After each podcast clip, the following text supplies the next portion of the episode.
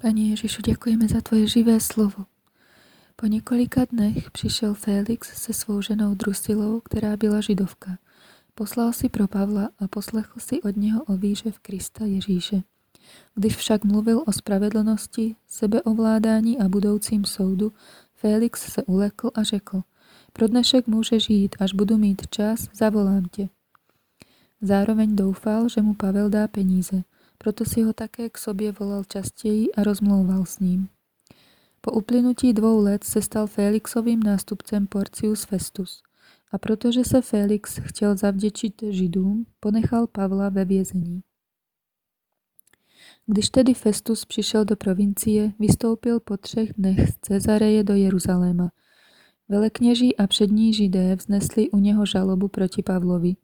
Naléhali na něho a žádali, aby jim prokázal laskavost a poslal ho do Jeruzaléma, chystali totiž léčku, že ho cestou zabijí. Festus odpověděl, že Pavel je ve vězení v Cezareji a on sám, že se brzy vydá na cestu. Ať tedy ti z vás, řekl, kteří mají moc, se stoupí se mnou a jeli na to muži něco špatného, ať ho žalují. Nestrávil mezi nimi více než osm nebo deset dní a se stoupil do Cezareje. Na druhý den zasedl k soudu a rozkázal přivést Pavla. Když přišel, obstoupili ho židé, kteří se stoupili z Jeruzaléma a vznášeli mnoho těžkých obvinění, která nemohli dokázat. Pavel se hájil takto. Nijak jsem se neprohřešil ani proti zákonu židů, ani proti chrámu, ani proti císaři. Avšak Festus, kteří se chtěl židům zavtěčit, Pavlovi odpověděl. Chceš vystoupit do Jeruzaléma a tam být z toho přede mnou souzen?